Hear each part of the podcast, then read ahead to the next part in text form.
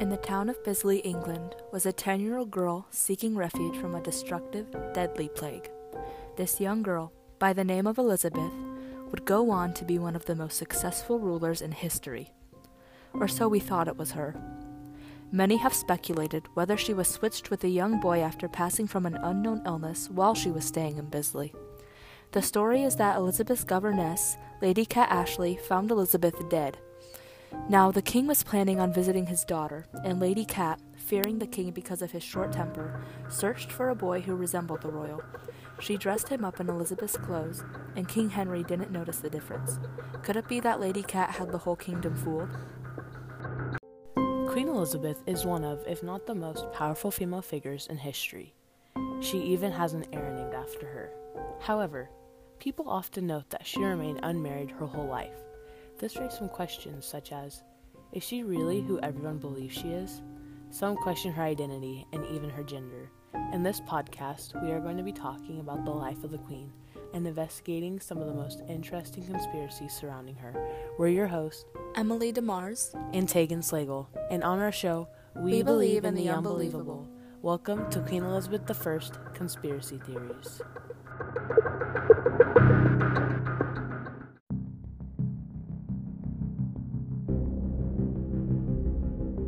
Queen Elizabeth was born on September 7, 1533. She was the daughter of King Henry VIII and Anne Boleyn, who was King Henry's second wife. Elizabeth was considered her father's greatest embarrassment because he wanted a son to be the heir to the throne. Because she couldn't give Henry the son he wanted, Anne was falsely accused of adultery and treason, which resulted in her execution. Their marriage was declared invalid, and therefore Elizabeth was labeled illegitimate and was only known as Lady Elizabeth. This meant that she couldn't take the throne. However, she and her older half sister Mary were reinstated before Henry's death in 1547.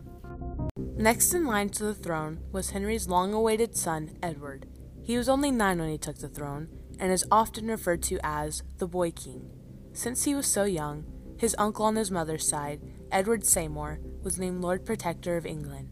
Edward's younger brother, Thomas, grew jealous of his position and wanted to overthrow him. He tried to kidnap the young king, and in the end, it cost him his life. He implicated Elizabeth in this plot, and in the past, he never hid his desire to marry her.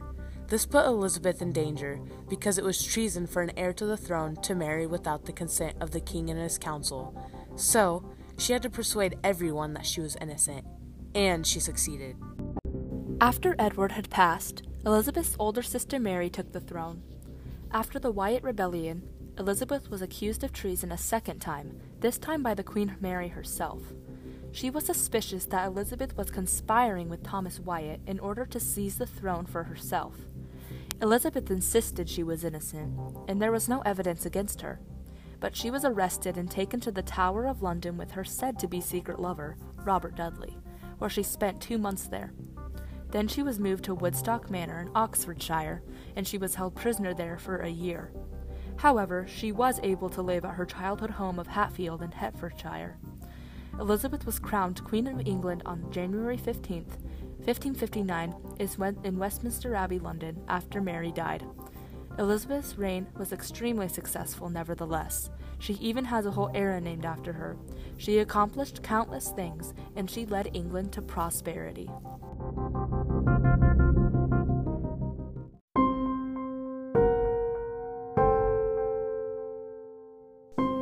The first conspiracy is that she was replaced with a boy.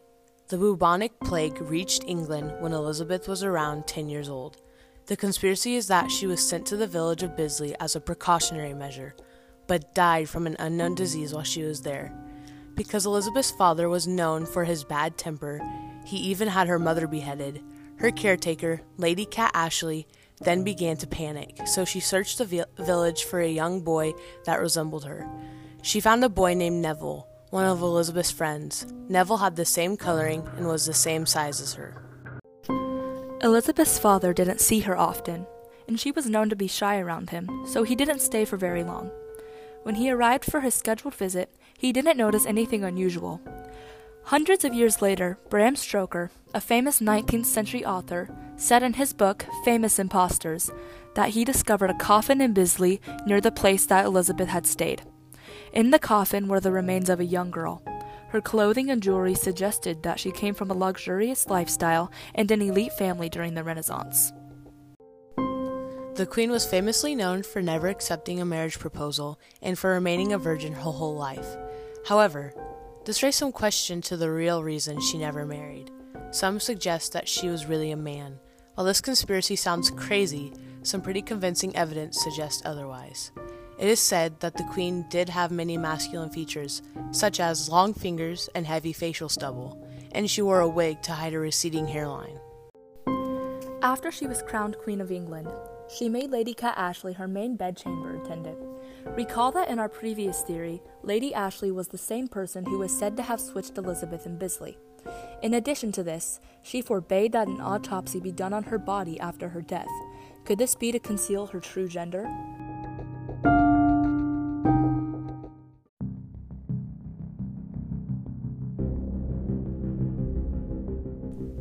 The next conspiracy is that she was Francis Bacon's real mother.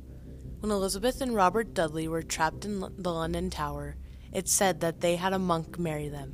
They kept their marriage a secret because Robert was not well liked by the court, and Elizabeth needed to remain single in case there was a marriage that could give a political advantage. However, the conspiracy says they had a child in secret.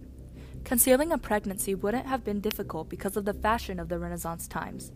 The theory is that she gave her child to her favorite lady in waiting, Anne Bacon, and that this child is the famous philosopher and scientist Francis Bacon.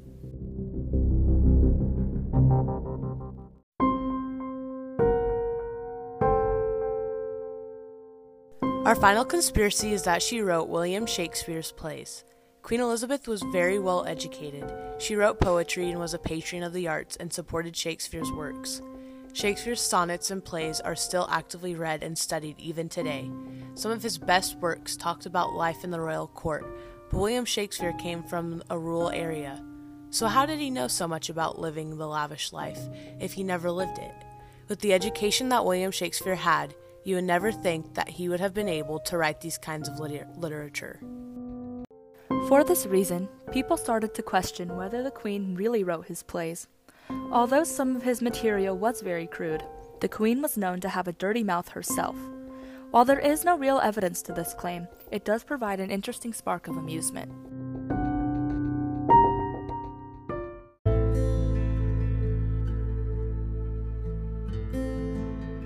Whether you decide to believe these theories is up to you, but we always love exploring the possibilities and unknown phenomenons of history. We hope you join us next week where we will be discussing the death of Princess Diana and the conspiracy behind her death. We hope you enjoyed this episode, and as always, thank you for tuning in.